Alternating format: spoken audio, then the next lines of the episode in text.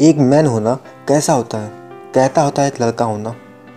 अभी मैंने कहानी पढ़ी। आई डोंट नो कहानी सच्ची है कि झूठी है, लेकिन दिल को छू गई मेरे।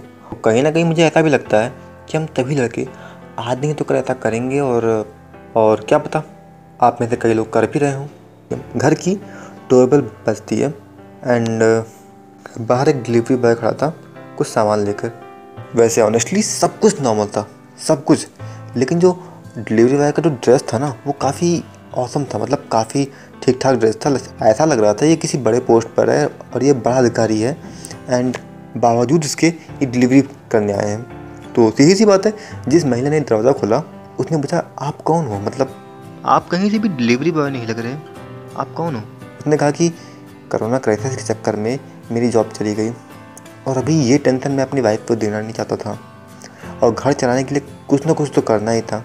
तो मैं डिलीवरी बॉय का काम कर रहा हूँ और मेरे फैमिली वाले परेशान ना हो जाएँ, इसलिए मैं इतने अच्छे अच्छे कपड़े पहन के घर से निकलता हूँ और उनको ऐसा फील कराता हूँ कि देखो भाई, मेरी जॉब नहीं गई है, सब कुछ ठीक ठाक चल रहा है एंड इन्जॉय करो।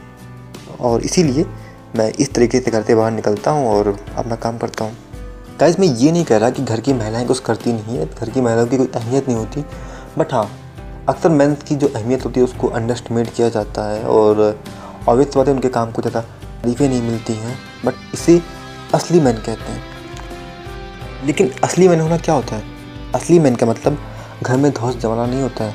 असली मैन का मतलब होता है कि आप हर एक इंसान को, आपके साथ जुड़े हुए हर एक इंसान को खुश रखो, उसे बेहतर महसूस कराओ, उसे स्पेशल महसूस कराओ। ये एक असली मैन की ज़िम्मेदारी होती है। ऐसा पर्सनली मुझे लगता है, बाकी आपकी इच्छा क्या आपको क्या लगता है?